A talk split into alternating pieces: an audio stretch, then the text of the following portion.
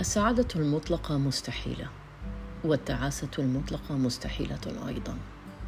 لا يمكن أن تدوم حالة نفسية أو عقلية أو ظرفية أو زمانية إلى الأبد. هناك أمور تستمر لوقت معين وأمور تستمر لوقت أطول. ولكن سنن الكون في السيرورة والاستمرار فالسعادة ليست دائمة. والتعاسة أيضا ليست دائمة. فقد صدق من قال كل مر سيمر. كل مر سيمر. واحيانا نحن نركز على حالة تستمر لوقت طويل جدا ولا نركز على تلك اللحظات الجميلة جدا التي نعيشها أو اللحظات الحزينة التي نعيشها.